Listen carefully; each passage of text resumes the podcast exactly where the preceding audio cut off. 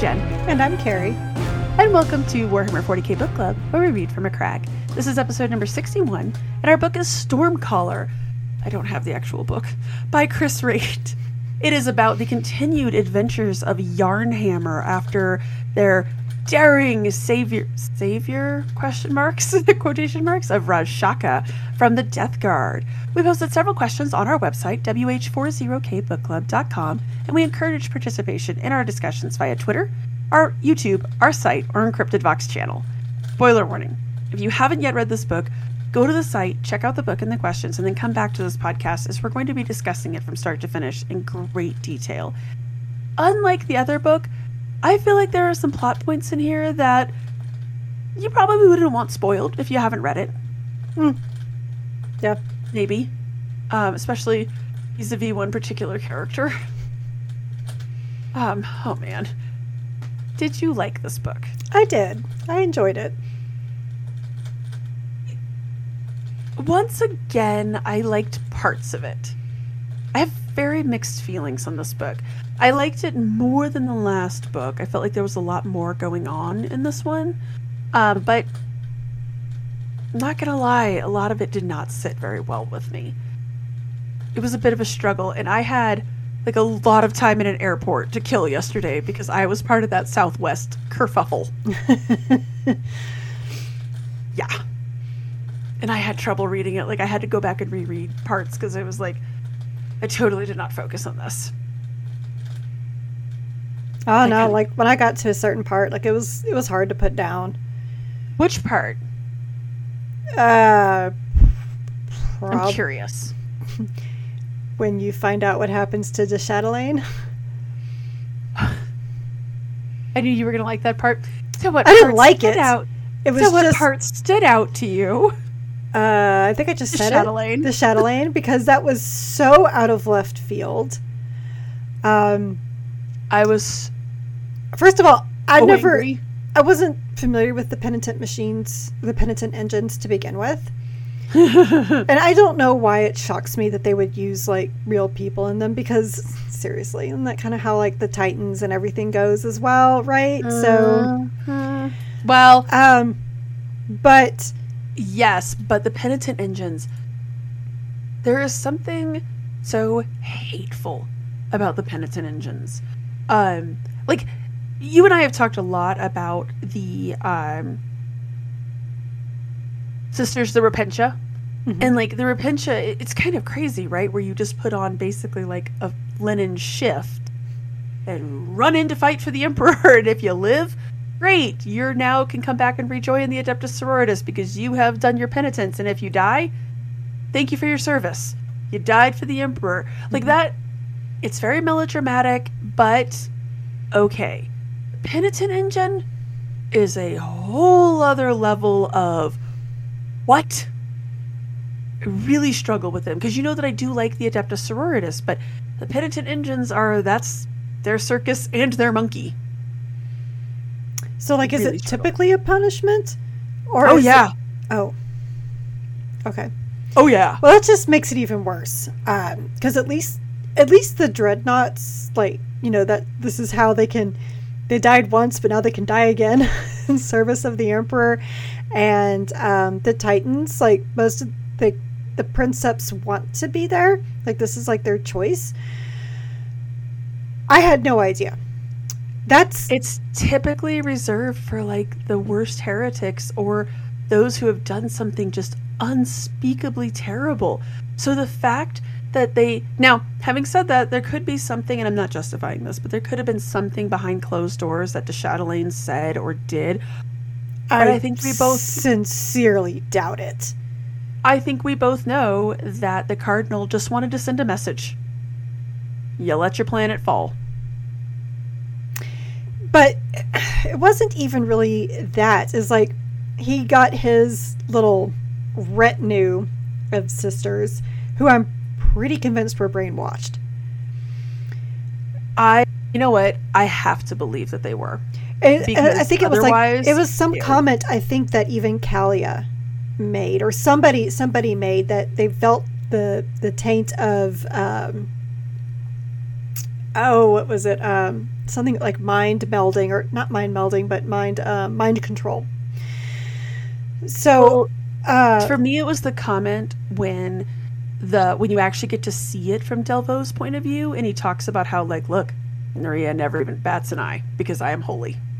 Like, I don't know if it's literal brainwashing by him or if it's more of like you know the brainwashing of the or just of the the fire There- tear. there's there's something. Uh, just because Something. someone did make a comment about it that they could sense Yeah. it on them. Um, it shit. It might have been Clave. You know, It not might have been. not even the cardinal because really near the end I couldn't tell who was really the bad person. Was it the cardinal? Was it the clave? Was clave? I think it's both. well, yeah, I think you know clave is like you know he was kind of like the Erebus, just kind of feeding the flames there. But if the cardinal wasn't already had tendencies toward that, I mean, I loved his um his uh how he reconciled it all in his mind because he's like you know everyone makes you know mocks me because you know i fell to these vices. And he even talks about how it's unfair to punish him for these vices. Like he's like when when it's all there like how am i supposed to not get fat and do all these things? It's like well you just don't. I don't know what else to tell you. So by him taking the reins here and making you know a statement that somehow reconciles the vices that he's fallen to it's like nice try buddy But he has to have a justification. Right. Right. but Well, it's but- not that I'm. It's not that I'm disgustingly corrupt. Anyone in my position would have been disgustingly corrupt. exactly And like, and I think we had that conversation, especially in light of like when all of Jeffrey Epstein's connections and stuff came out, right? Just this idea that like, apparently you just reach a level of power and wealth where it's just impossible to not be that corrupt and not be that disgusting.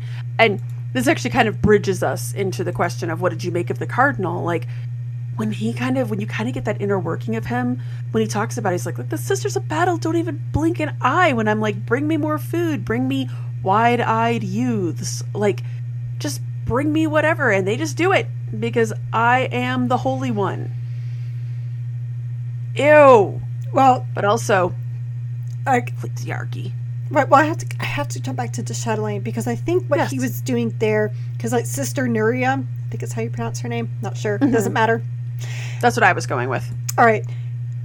But when he's questioning de Chatelaine and he has her drag these frightened like peasants, like you can't tell me that they came that that they said that on their own volition. She was kicking him down the stairs basically to make him say this stuff and he was going to say anything to make it stop. of course So but i um, think he also was just vindictive and i think he wanted someone to blame I I think the thing is though there was Clave got in his head.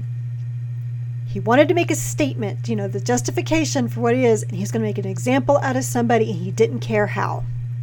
So this is how how he did it. This was going to be his reasoning for taking over the planet. Well, which they ended up not even doing. Like, I okay. So let's. The thing with Chatelaine was deeply upsetting to me, and I was so happy in the end that she gets that little redemption arc Oh my god, of that was great. I do like when, and it always seems to involve the wolves at some level, just the surprising escalation of violence, right? Like I think back again to uh, the Emperor's Gift.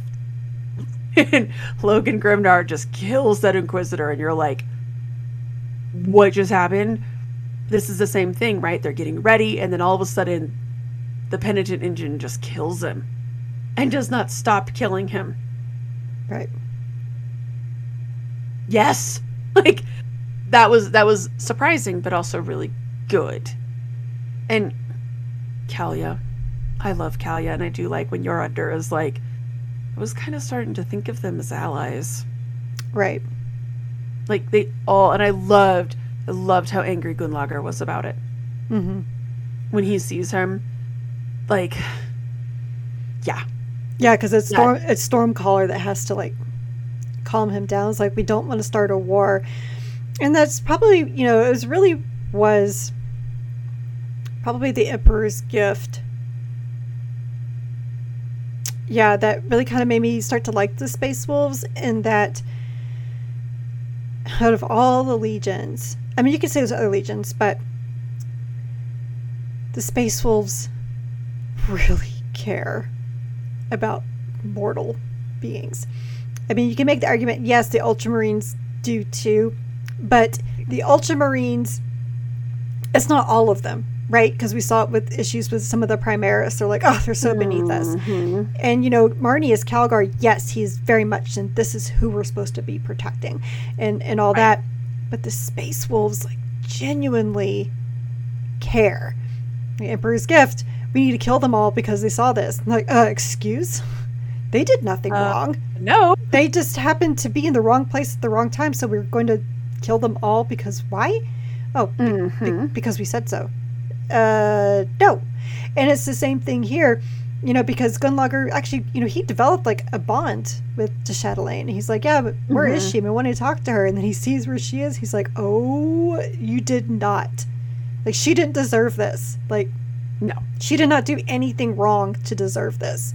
She did she did what she thought was best at the time. And even if that fails, that doesn't make you a fucking heretic. No. And again, like it, what hit me and made me really doubly angry about it is when Olgeir is talking with the people on the planet and he's like, "Look, you can't fight the Death Guard. Their spores will drop mm-hmm. down, it will make people sick and it will spread. This is not Khornate berserkers who, yeah, some people might go crazy and get corrupted, or Slaanesh, where you might get like a cult build up, right? Tzeentch, you don't know who to trust. This is contagion. Just pure and simple contagion, and you as human beings are not going to fight this. You just aren't. Mm-hmm. That one in particular, like I was like, if anyone should know this, like it made me so much angrier about the punishment because again, he's not wrong. What did you want her to do? Go out there and be like, sorry, Death Guard, you can't land here. Right. And like, you know, because like what that one guy says, like she let all those, you know, people that were that were, that were infected in. First of all, she didn't know. Secondly, that's the kind of what the Death Guard do. It's not like as soon as you get sick, you immediately like your body turns inside out. You know, it's a Uh-huh. slow process, and they do that on purpose. It's insidious. Yes. They absolutely do it on purpose. Again, it's insidious and it's meant to be insidious. It just ugh, so angry. I was like, Having this is said- why people have problems with the church. I mean, Having not just the ecclesiarchy, but with the church. Like the even church today's church. church. I mean, I'm not saying that in today's church we make people independent and engines, but man, I think I would might bail out of Christianity if that was actually going on. But but you know, but when you have this type of corruption with the priests and people who are supposed to be like, let's look at the Catholic Church with like the boys, the, the you know the pick out the Catholics. huh Said why you gotta pick out the Catholics? just because they had the biggest scandal for the most for the longest time, and it was Oh. Is that all? Do you. I mean, I'll start writing you a dissertation here if that's really what you want. No. No, But it's true. It's It like is- these people that you're much supposed to respect, and it goes all the way up to the bishops and then the cardinals. All this is going on. It's why people have trust. it's why people have trust issues, and Oh, it is. And this is and as I religious as though as I am, whenever the ecclesiarchy shows up, I'm just like, oh my god, how are they going to fuck this up today? So on one hand, bridging over to like just the cardinal in general, I really his chapters were the ones that I struggled with the most because I think I even said to you like from the moment he's introduced, could he have twirled his mustache any harder? He might as well have shown up with a sign that said, "Hi, I'm corrupt and evil." Nice to meet you, corrupt and evil. We're space wolves. Um, The only thing I I'll say about think- that, though, is that, but he wasn't the man behind the full plan. He was, in many ways, a He puppet. was, oh, very much so, and we'll talk about that here in a sec because I really want to talk about his and Clave's relationship dynamic. Hmm. Um, not not to imply that there was like a relationship relationship. Um, maybe there was. I, I'm not here to judge. I'm not here to kink shame. Um, I'm just saying. but unless unless the mm-hmm. emperor's children are involved, and then I'm going to kink shame all the days long. but like flesh chairs, that that deserves to be I mean, there's y'all. kink, and then there's Emperor's Children kink. I mean, exactly exactly that but he just and I, again i kind of understood once he starts talking about how he's like look i not only am i super powerful you will listen to me and you will respect me or be branded a heretic and in this universe being branded a heretic is pretty much a death sentence oh, it's the witch, So- Salem witch trials. Basically, yes. And it's very, very difficult to argue with that. Like, you kind of look at him and you're like, shit. But it does disappoint me, right? Because obviously, Kalia, Kalia was able to look at him and be like, no. De Chatelaine looked at him and was like, no.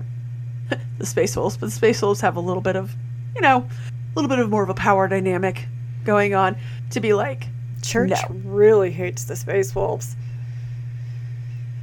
I and you know that's uh, so that's another plot point that I'm getting a little tired of. I get it. I get I know and I understand and it is kind of what makes the wolves so interesting and fun, right? Is that they are nobody likes them. They really don't. Um but I got that memo. I think So of course when he was like, I don't care about the wolves and "Ah, I don't care, I don't care, we'll kill them all, I don't care. I don't know. I think Reboot likes the wolves. He sees. Probably. In as much as he can. Well, I mean, he sees their purpose. You know, and wasn't it him who said, you know, never underestimate like Russ when it comes to being smart or something like that? It was it was Reboot. Like he he knows. Yep. Oh, he knows. He absolutely knows. So, you have this man who's super, super powerful and is wielding just. First off, that's the other thing, too, that I'm like, this is problematic when he's like, oh, we're just going to exterminate us the planet. You can't. You're not the Inquisition. So we'll call it a cleansing. Like, we'll use a Oh, I love the terminology for it semantics. that if I was like, holy crap, that is like straight up corruption, and you've just admitted that to the Space Wolves. Additionally, I would like an explanation. I'm gonna need the Pepe Silvia string map and Charlie Day to explain to me how this man is able to have an army. Because and I'm sure it's semantics. I have no doubt it's semantics. It's not an army, it's a guard retinue. But I also that have had me salty. A little question about um, A question. you know, they showed up at a very opportune time. Um, what if, like, it was like they were already on their way there, all right? Mm-hmm. So they didn't know the Death Guard was there. So what reason were they going to use to take over the planet without the Death Guard there? They were just going to pull something out of their asses. Oh, we're gonna talk about that later because actually, we can dive into that with Clave. What is he looking for? I have no idea, and I'm dying to know. Is it related to what Bajola was looking for? Definitely. what the hell is going on on this planet? I'll The tell you one what, thing that if they don't cover it in Helwinter Gate, I'm going to storm Chris Wraight's Twitter. like I will be need very disappointed. answers. I, I need answers at this point. So actually, when they said, when they were like, "Oh, okay, we're leaving Ras Shakeh because we're gonna go take on the Space Hulk," I was like, "Okay, but we're not like leave leaving Ras Shakeh, right? Oh no, no, we're leaving it." But y'all found stuff. Like how? But that was Storm. But that was Stormcaller's call, right? Very much Stormcaller's call, but and I understand too because the Space Wolves like, oh, is the Ecclesiarchy up to no good? Moving on. they don't care. All right, that's that's nah, that's not our problem. I can't. Not our circus, not our monkey. Um, but like I, I need to know that like me, I need to know, and I'm sure they're going to go into it in Helwinter Gate because they're taking off with Clave, right? But right. I, uh, Uh, because, because they keep hinting because at the they're corruption on the planet. well, right. But, but you know because they need Clave because they're pretty sure Clave has a connection to what happened to their uh, Very much their. Jarl. Mm-hmm. But Horter. Hjorter? Hjorter. I have to ask. Hodor. Do we? no. Um. I don't know if I really care. Like, I'm gonna. I I'm gonna go ahead and. The answer's gonna have to be pretty compelling because right now I look at it and I'm like, okay. I need to know okay, who killed him. this group. I need To to what know, end? I need to don't know, know. who they are and why because when they took off like their hoods, they're like, "Do you know who we are?" And he's like, "Yeah, okay." You know. I these are things I need to know. I am I care more about that than what's ever going on with Baldr. Ooh. Ooh. And so A hard that one. kind of brings me around to like really so like this book to me was all about hypocrisy and semantics. Uh, Oh, so let's no. talk about y'all. No, no, no, kind of. Let's talk about Stormcaller uh, with with the with the whole rune priest and the. Uh, I mean, that Death Guard was just like, you guys say it's something different, but it's really not. And and Njal's like, no, uh, I know better because I experienced it. It's like, well, of course you're going to defend yourself. It's semantics, and you're hypocrites. Kind of. Here's the thing that I will say, and this is why I actually, I totally am, I side with Njal on this. Because if you notice, it's very interesting to me that the Space Wolves, all of their psychic stuff really does revolve around like storm stuff, right? Lightning and ice and stuff like that. Like they really only, they're almost more akin to uh, like the Benders from Avatar, like the water benders, right? Like they can only really their their psychic manifestation only appears in this one way. Whereas we've seen from the Thousand Suns and we've seen from the Death Guards, they're all over the place.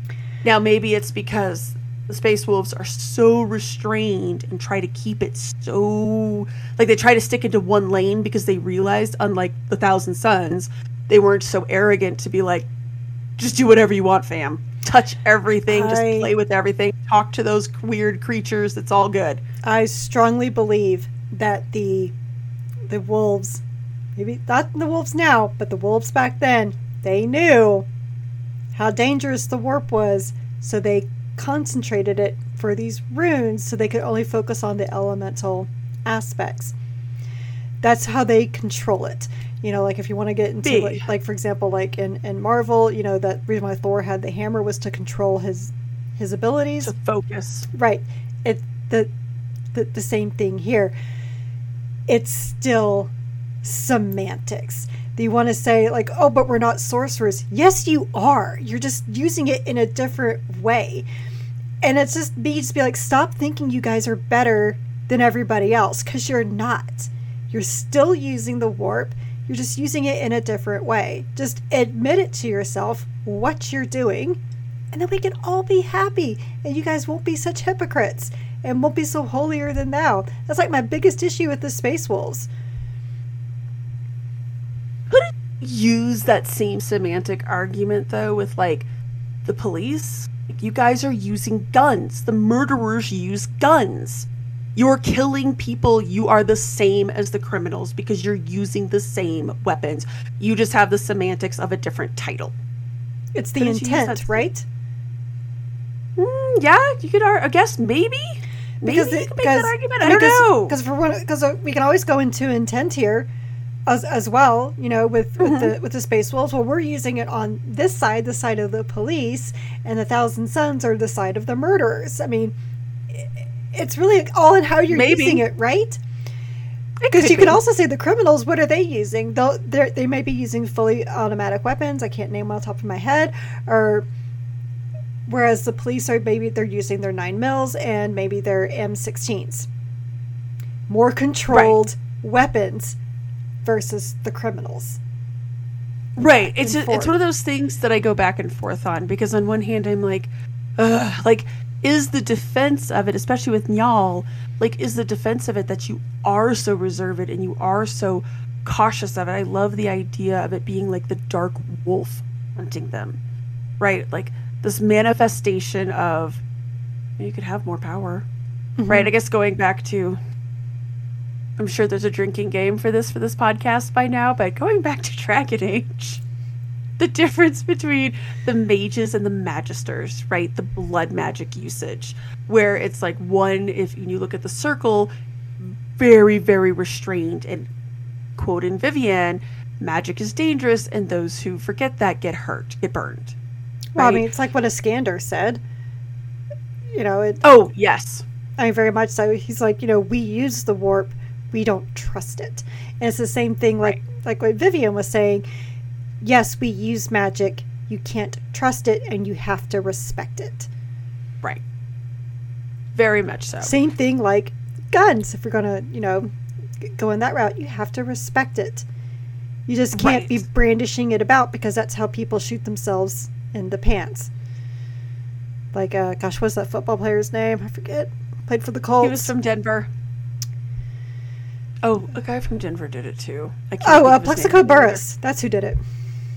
Oh no, I was thinking of. My husband would know this off the top of his head, but there was also a very famous incident with the Bronco who supposedly shot himself in the leg. Um. Anyways, but it is it is one of those arguments that every time I see it, and I like Njal. I really like him as a character. The Cyber Raven is Okay, the Cyber Raven is amazing. I'm not saying I don't like Njal. I like I, I like him. I, I totally know why he's there. I totally understand his point of view. He's just being stubborn. And it's because like this is the way that it that they've been taught. Like it's not his fault. It's just the way that I think this happened since Nicaea. They had to really set set their ways. Like I, I I'm happy to blame everything on um, There because I hated him and I was so happy when Ahriman ripped his soul out of him and tossed it to a demon because seriously, that guy was such a. Tr- I don't, I have very little patience for um, people who betray confidences, and that just killed me with Oh there. So I disagree wholeheartedly with you on that because know. I actually hate the Thousand Sun. hmm But having said that, it is very interesting when Njal says that Oathbreakers are lower than beasts. I mean, So I I agree actually- with him. I, I actually have I agree with him too, but I actually have to give you a point in your argument's favor there with that one. Because that was an oath broken. Having said that, the thing about Njal, and this is the part where I understand where he's coming from, is that when you look when you look at the Death Guard guy, right? Mice oh my gosh. The just totally- mycelite. Mycelite. Mycelite. Mycelite. almost said myceline like it's a chemical. But when you look at the mycelite, like pretty much, when you look at him, right, and he's just disgusting and corrupted by the warp, and he's like, we're like the same thing. All right.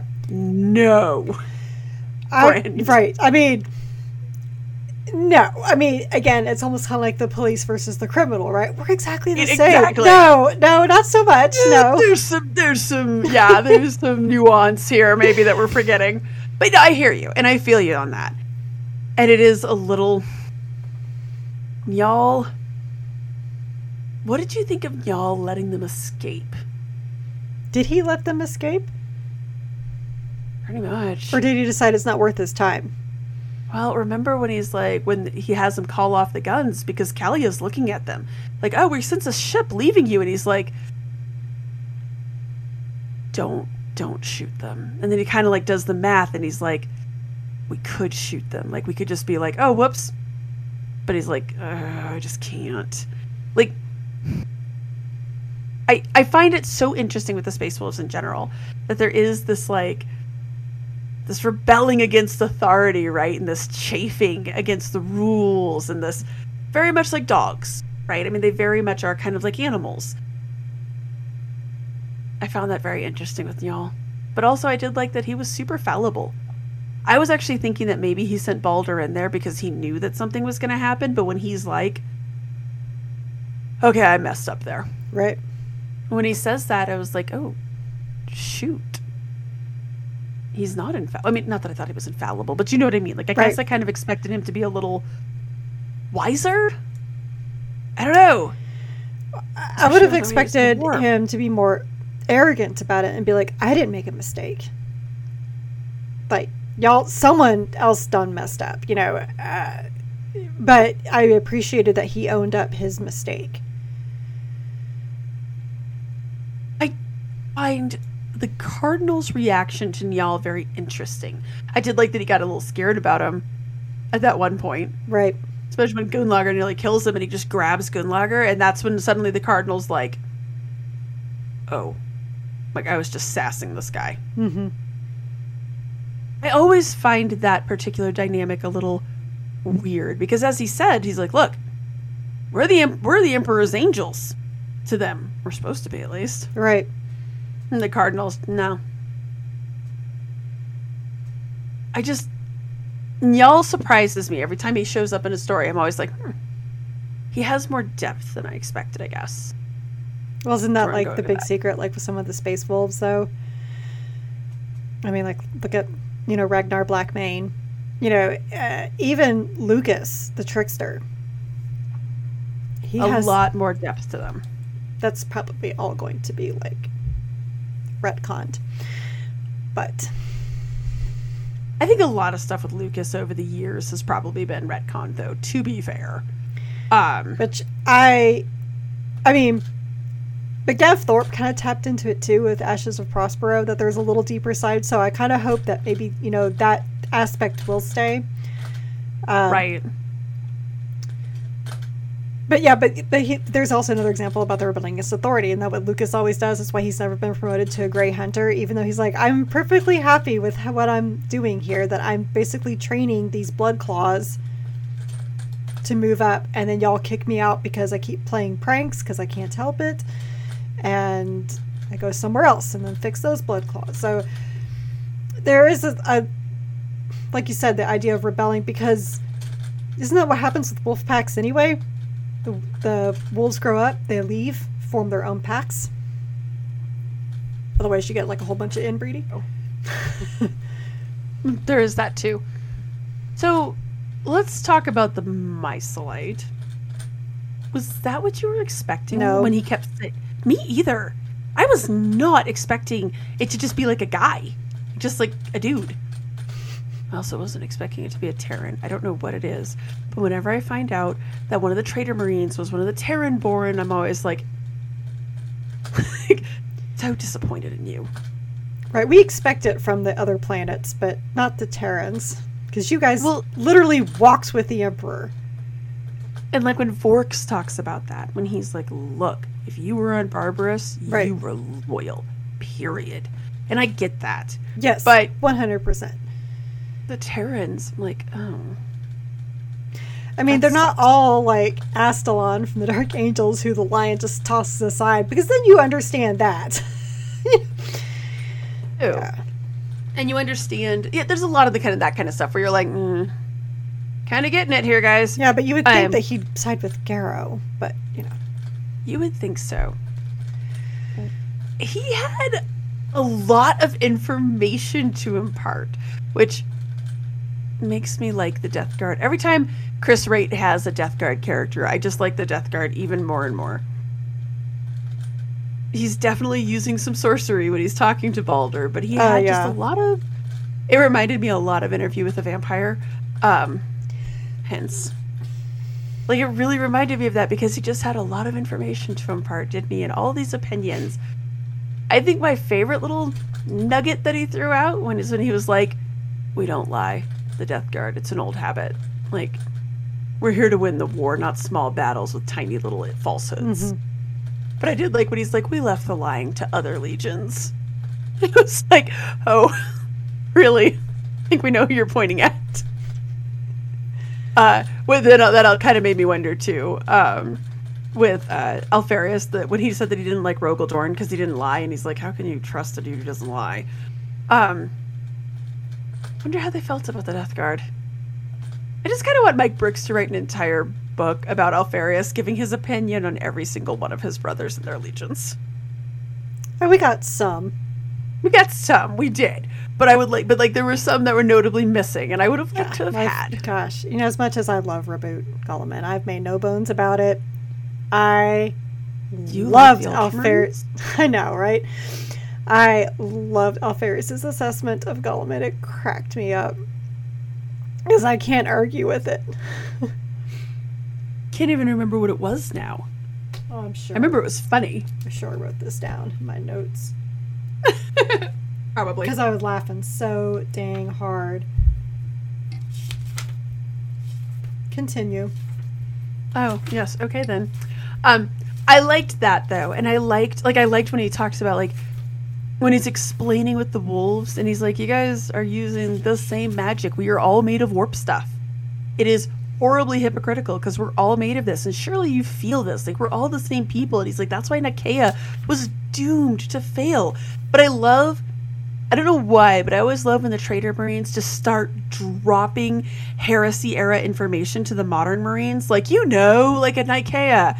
Which, of course, Baldr is like, what the hell is he talking about? Because he doesn't know what a Nikaea is. He doesn't know the Council of Nikaea is. No. Why would he? But I like, right, exactly. But I like the way that he's talking about it, like, you know. Like, and I don't know if it's because he's basically flaunting, Oh, like, dang it, I didn't write it down. I don't I don't know if it's he's flaunting this information that he has that nobody else has or if he's just he doesn't know that they don't have it or he just doesn't care. He's just like, "Meh. This is Nike I never I don't give a crap if you know what I'm talking about." Probably the latter there.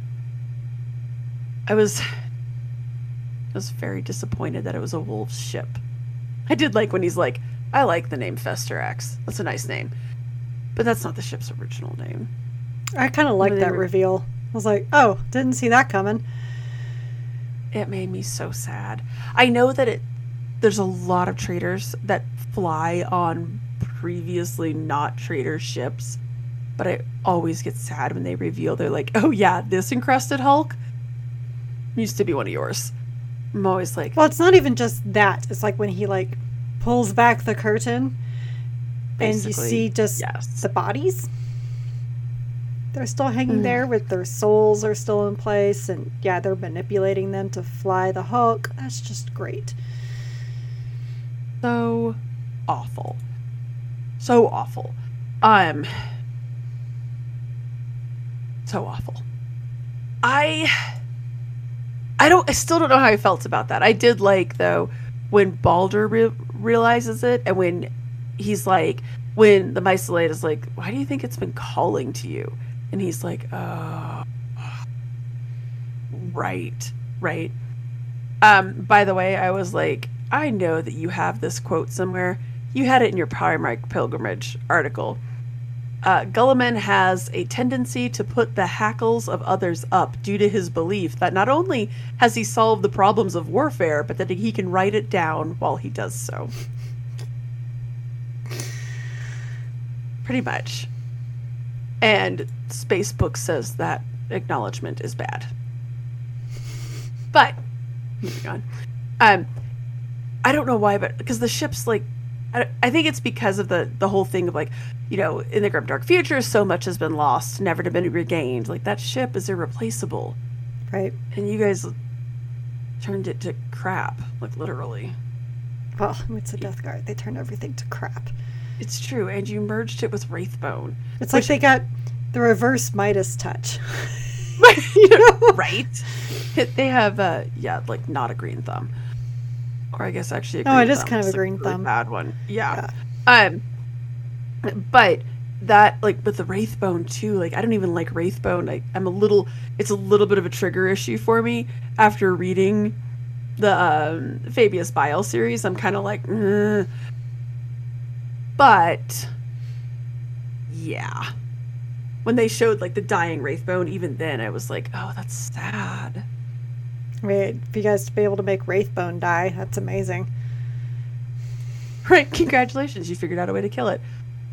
I did also like when he talked about seeing the goddess chained.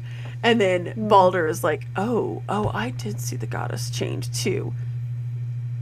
Hmm. That's always one of those really really awful little tidbits about Nurgle that hits me in a weird feel place where I'm like, Okay, I don't know what you're talking about. And of course now that we're talking about this, I can't think of her name. It's like Ish, Isha or Ish something. Somebody will have the name for me, but it's um the goddess of life from the Eldari. He has her chained. Nurgle has her chained in his garden and tests his diseases and stuff on her, and basically kills her. And then, like Prometheus, Right. she then free heals, and he just keeps doing it to her. It's awful. Okay, that's huh. All right. I'm so happy that I just imparted this little. Now you can keep that little chestnut in your brain too, and every now and then be like, You know, because I actually meant to ask you about that. I was like, what are they talking about here? yeah, Okay. he has her chained up, which is the most Nurgle thing to happen. You know, when Papa E was like burning down the garden, why couldn't he just set her free? Seriously, well, she's an Eldari goddess, so I'm sure he's just like, Yeah, No. but sets her free. not then my problem. And she owes him a favor. That could be actually. Um. Oh, it is just Isha. Huh. Uh. So Nurgle rescued her from Slaanesh, and then just Oh, imprisoned her. rescued her Yeah. out um, of the frying pan and into the fire. I think I think more of uh from Megamind. I wouldn't say rescued, more like under new management. like, whoops. Yeah, and um, again, it's something. It's one of those little details that so 40k. It's just so 40k, and it's so awful. Let me ask you this: Is the Traveler still coming?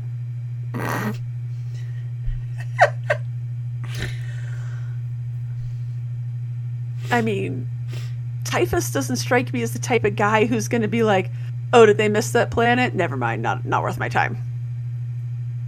I mean, when you're like, when you got that guy going, the Traveler is coming. Like, I bet and not and not goes or the Traveler, the you know. Typhus I know. I'm already thinking the Stay Fresh Marshmallow Man. So But, mhm. That would arguably be better than Typhus. cover everything in sticky marshmallow goo. I mean, still kill everything, but And to be fair, is it really that different than Nurgle? It's gonna be sticky. It's gonna be gross in a few days. kind of snotty feeling. I mean, a lot of flies showing up and Right. rats. Mm. Oh, Ants. gross. that is how you get ants. Do, do you want ants? That is definitely how you get ants. That's how you get warp ants. Poor ants. Nobody wants warp pants. Nobody wants Nurgle ants. Um, nobody wants anything with Nurgle. But they keep hinting. I feel like the series keeps hinting that there's a secret on the planet of Ras Shakeh.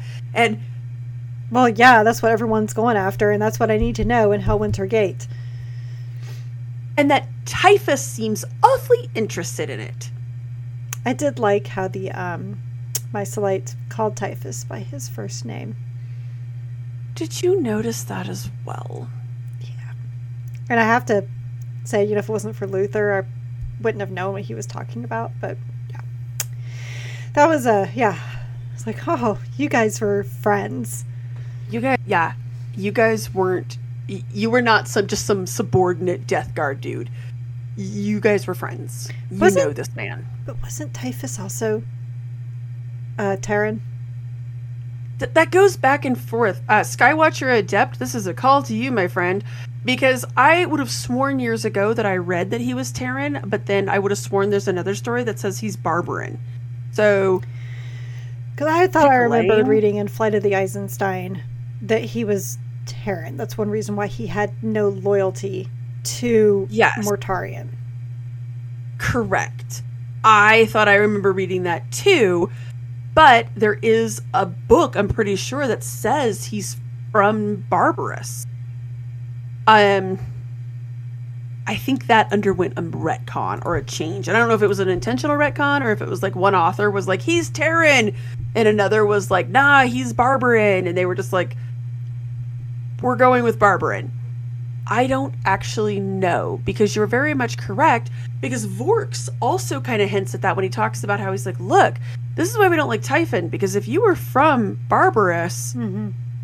yeah. And it would actually make sense for him to be Terran along with this dude who was Terran. I did like when he was a little smug about it when he was like, I was born on the throne world. You weren't. it's like, oh, weird flex, but okay. Right. Kind of a strange thing to be smug about. Um, Well, but I think I think this just makes me more curious. What the hell is going on on that planet? Oh, I, I, did also questions. I did like when he was like, "Oh, by the way, something big's coming and it's going to start at Cadia." Because this book was written in what, 2014, 2016? All right, so the Before the Warhammer 40k wiki says he's from Barbarus. Okay. I call shenanigans. We all I would have sworn. Hold please. Do do do do. Is that the one where they usually have By the way, I will say that Terminus Est is like a badass name for a for a ship. Like I love I generally love a lot of the names. Like Vengeful Spirit is an amazing name for a ship. Is I like death good ship names. yeah, pretty much. I is but death is death. I I absolutely love that. Just amazing. Um I will have to look and see or maybe hold on. Okay, well, according to this, Typhon possessed the blood of the mutant Psyker warlords that had ruled the planet before being defeated by Mortarion. Hmm, Maybe that's why he hates Mortarion. Hmm. Okay. I had to go to the because I was like, I know that this is out there somewhere.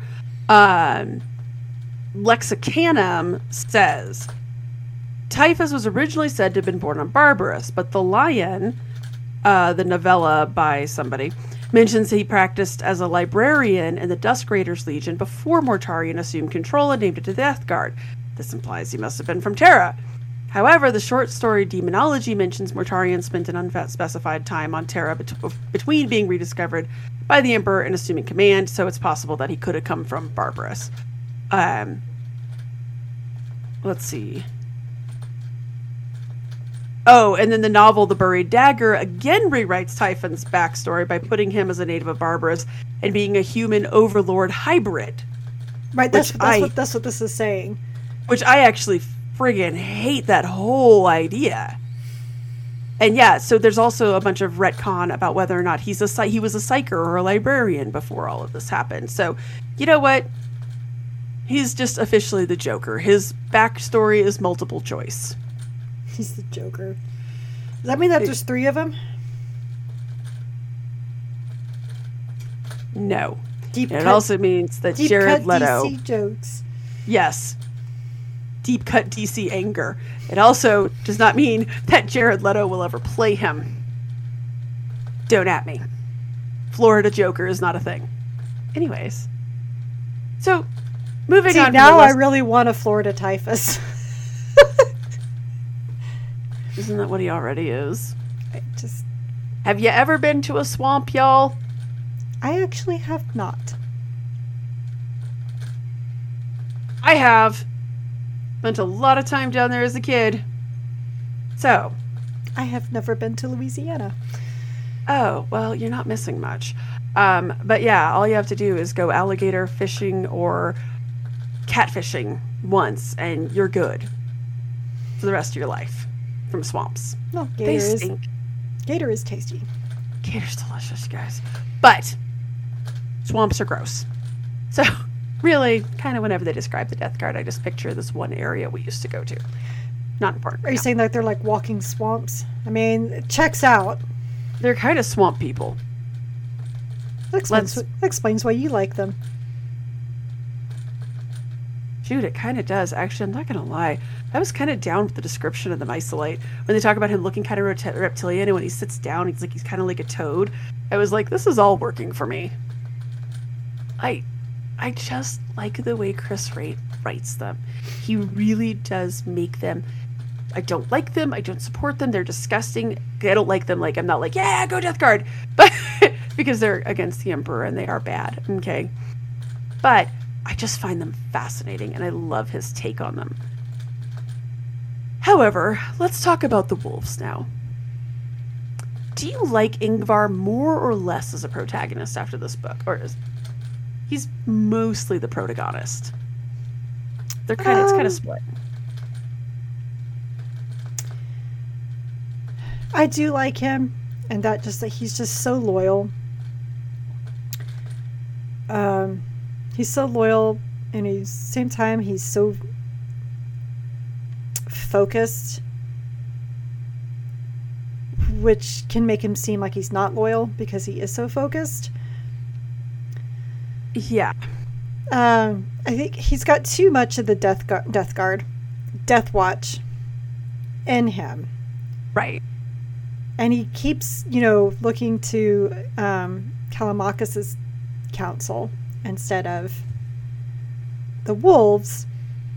Uh, so, do I think the Ultramarine would do what he's doing? Yes, one hundred percent. And the Ultramarines, they'd be kind of pissy with it. They might send him on it, but when he, but as long as he wasn't totally breaking the codex, they might be okay. It depends on what was going on. Palamachus would have asked for uh, uh, within the Ultramarines. I think the Ultramarines would have like argued the case for permission. I don't think they Yeah. would have been like, "Peace, we're busting our buddy out of jail, even though he should definitely be killed." Technically. Ingvar did ask permission. He told Gunnlaugur what he was going to do, Hmm. and Gunnlaugur could have stopped him, and did not. That is true, but he even says he's like, "Look, y'all is there'll be no forgiveness for this." Right? Um it's interesting to me that they basically choose to become that tight brotherhood over this.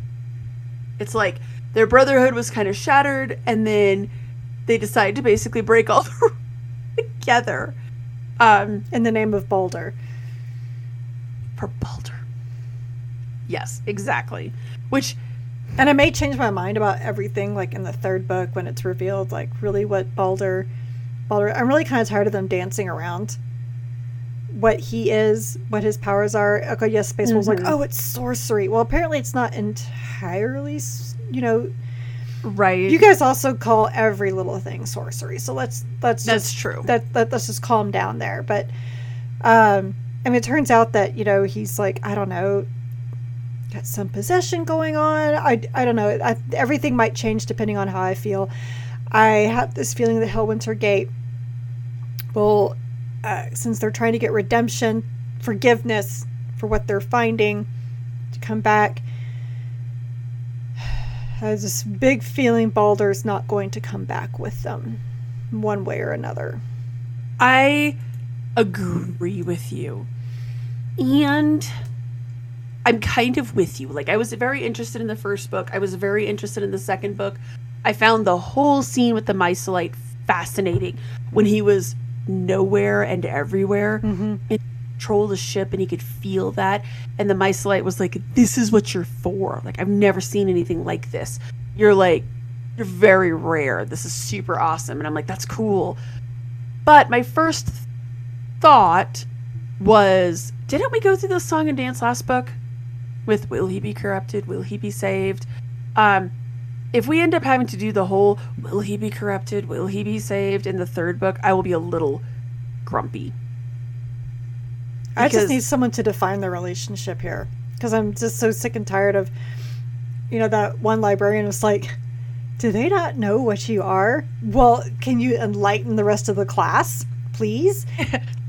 would you care to tell everyone And then Mycelite was the same Yes. thing. He's like, "This is what you're meant for. This is what you're supposed to do." Okay, what? What does asking that? for a friend What does that mean? Right. And I did like when he had the thought where he was like, I am awakened. Um all I thought of was Dune. Father, the sleeper has awakened. Um if at some point they decide that he is the Kwisatz Haderach, I will both be angry and very excited at the same time. Um like all of a sudden he yells at one of the Sisters of Silence or something like that. I don't know. Um but Dune references That I don't get. Sorry. It's fine. I can't believe you haven't even seen the movie. Um, Really? We're gonna have this discussion. You're shocked I haven't seen a movie. fair. It sounds weird when you say it that way, though. Like I should have known. Um, Except that, true story, we discovered there is a movie I have seen and she has not over the weekend. all right, which one was it again? I think it had Colin Firth in it. Bridget Jones' Diary. Oh yes, yes, because I did not enjoy the book. Um, but that was actually kind of cool. Oh, look at that! Proud of you. I, I like. I hope they just lean into it and he figures out like, what are you? What are you? What do you do? Who? What? When? Where? Why? How? I, I just need to know all of these things. The five W's here. I, I don't want to tiptoe around it anymore. I want to know what's on the planet. I want to know what's. So, This is the I'm time I use? want to know what's in the suitcase that glows. Yes. well, and here's the thing, and I'm going to actually lean on. I'm going to lean on an analysis from the Scream series. The third entry of the series is always supposed to be about revelations. Typically, we go back to the beginning and we discover something that we took for granted and we discover was never true. Right? Like, we have to go back and do that big revelation. And when you look at most horror movies, when you look at most movie trilogies, there is that thing when you go back. And I, I need that to happen in this. I need to know what's happening on the planet. I need to know why Typhus is so very interested in this. And I need to know what's going on with Baldr. I still like Baldr as a character. Yes. I was so crushed when he st- when he was like talking with the mycelite and he's like, "Oh, I know what to say." right. That crushed me. So then when he was like, "Whoa, whoa, no, no, no, no, no," my boy Baldr. I don't. I don't know what I'm gonna like. I need. I need to know. Like, it needs to be something really super important and super impactful. Like, if they get down to Hyodor and they're just like, yeah, this one group they really hate space wolves and um, they're killing them off slowly but surely. That's it. I'm gonna be a little disappointed. Me too. I, I think I tr- I trust Chris Wraight way more than that. Again, you can see the evolution of his writing. Well, right. And we've also had some time since Stormcaller Yes, released for and Helwinter Gate. mm-hmm. So- many many years. So he's had some time to at least think on the answers to these questions. Right. If it ties into Lords of Silence somehow, Well, that'd just be the icing on the cake, wouldn't it? 10 out of 10 book of the year. I don't care about any of the other stuff. Like if Vorx shows up or gets mentioned, I'm just going to be like, I don't care about anything else. My boy Vorx unless Vorx dies, in which case Chris Wraight wouldn't do that to me. He wouldn't do me dirty like that. I'm pretty sure there's going to be a sequel. To Lords of Silence, that would be Mhm. awesome, actually. Um, yeah, he wouldn't. Anyways, I can't handle that. Here's the thing, though. Like, will vengeance for Hyodor will that undo this treachery? Because it is basically treachery. Even though Njal kind of lets them go, I think it depends what happens with Baldr, to be perfectly honest. probably does. Because he says he's like their names will be erased from the sagas. These guys are basically dead to us. They're renegade now at this point. Right. That's gonna make things hard. But here's the bigger question for me too. Do you think Kalia will go along with their renegade status? Yes. Because uh, she kind of wanted to go renegade. She was ready to throw down with that cardinal. Like early on, it was de Chatelaine who was like, "No, no, We He is- don't want to get involved with that. right. He is the one in charge. He is the most holy. Accept this." Mhm. But when Kalia found out what happened to her, like that was it. Well, that and she was already getting kind of irritated because she couldn't find de Chatelaine. No one would tell her where she Mhm. was, and so she just happened, you know, to give that special earbud to Jorundur. I did like that, and I liked that Jorundur kept it, Mm-hmm. and that it came in. I also really appreciated that it came into play, um, and I just I kind of need more sisters and wolves fighting stuff. I also really liked that Kalia at the end was like, "This is the order of the wounded heart." it is control. This ship is under control of the Wounded Heart. Mm-hmm. She started to say fiery not- tear, and she's like, "Nope, wounded heart." Nope. nope, we're not doing any of that anymore. Those people are dead. I did like that. Um, I'm I'm only passingly interested in what happens now with that ship because she says she's like, okay, another ship's coming into orbit. There's going to be a big conversation here. How did a penitent engine kill a cardinal? Kind of a big deal. Where's the cardinal's dude Clave? Like, there's going to be some questions. They're not going to be able to just bamf away from this and be Where like, Where did they get these exterminatus bombs? sure the Ministorum will be like, pretend I didn't see that. I mean, it's the Ministerium, right? Like, they don't care. Just make it all go away. Right? Just find another cardinal, put him in charge, and We need to get moving on with our lives. we need to get Callie in touch with the Inquisitor. Right? Get her out there and be like, so, there's some weird stuff going on. I, that's my big thing. I like, I got to the end of this book, and my big thing was, I have a lot of questions I need answers to. I think and my, I think that was the. oh, go ahead. I think my biggest disappointment with the book was that I don't is that we don't know what Clave was looking for. That was I at least wanted that answered. At least a hint. Other, I mean, we know that he was looking for data cores. We know that he was looking for information, but on what? And they keep hinting that there is some like ancient corruption on this planet. They had hinted that when they were talking about that one gaudy structure, Right. but I need more information. And I think that was I don't like when you end a book and it's like, well, now I just have more questions than I went in with. If I wanted that, I'd just watch the Matrix movies. Well, and it's not. It just it feels like like a rage or Halo Two or something that just ends on a. and we're not sorry. Halo 2. I'll bring up. The, I'll I'll pull off that scab. Um, like, right? It's so clearly a cliffhanger. It's so clearly. Wait for the next book. Like if we had read these when they first came out, I might be grumpy about it Right. this has been a long time. Um, I'm not a fan of books that end like that. So I think that was probably my biggest frustration getting to the end of this book. Right. I need, I, I have questions. When are we going to get the que- the answers to this? Well, not for a little bit because we're reading another book first before Helwinter Gate. That is true. And I'm actually really excited for that because we are diving back into the world of Warhammer Crime with Grim Repast. Um, I'm excited about it. Me too. Uh, we need some more grim no- noir. It has been a long time since a crime novel came out. I know that we have a short story coming up for our Inquisitor level Patreon. Um, right. I mean, we got tons of short stories, but I need these. I need a novel, and I really am getting excited about this. Is a Quillon Drask novel. Um, the one that we had read by Chris Wraight was also going to be a series about this detective. So this is I'm excited, and this is such a superficial note, but this is very similar to the Chris Wraight one too. I really like the blue with the Mhm. lone investigator and the lone light. With the blood. Oh, lots of blood. Um, and this is a new I author. like too. the Sanguinius statue because he's judging everybody. Yes. I really like the style of this.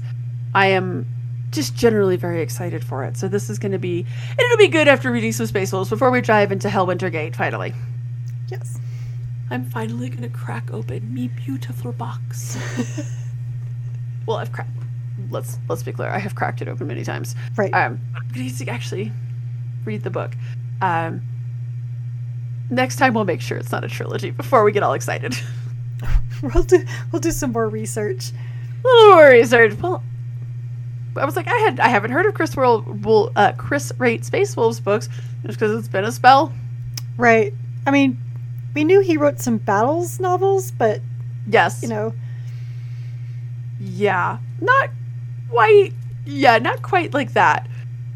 Oh my goodness. So yes, definitely join us. Unfortunately, there's not an audio version of this, but definitely join us for this. And then after that, I think actually we might. we're gonna do Helwinter Gate or or Twice Dead King. Our truce. Mm. Mhm, And there much will be an audio version of both of those, I think. So there you go. Um, very exciting. Do you want to take us out, Carrie? I sure will. So, thank you for listening to the Warhammer 40k book club episode regarding Stormcaller by Chris Wraight. Oops, wrong book. They all look the same, they're all blue. uh, be sure to join us for our next So- book. Next book, Grim Repast. Now I'll grab the right book by Marc Collins. Uh, we are an unofficial book club, not affiliated with the Black Library or any of its affiliates. You can find both the vidcast and podcast on our website, wh40kbookclub.com. If you like this episode, please like, subscribe, give a review, and all those things to the vidcast on YouTube or the podcast anywhere you get podcasts. Don't forget, we also have a Patreon where we offer two different tiers of content for your viewing and listening pleasure. You can learn more about that at patreon.com slash wh40kbookclub. Our site also has articles about our adventures in reading other Warhammer 40k books and short stories outside of the book club books. So please stay a while and read from a crack. Good night, everybody. Good night.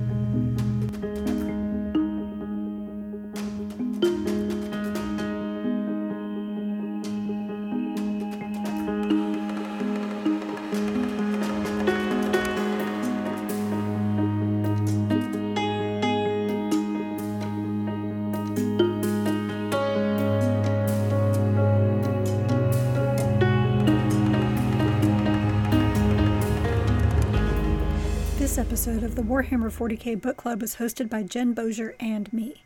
Recording and editing of both the vidcast and podcast were done by me. The book club questions and discussion format were done by Jen, and all of our music is by Jingle Punks.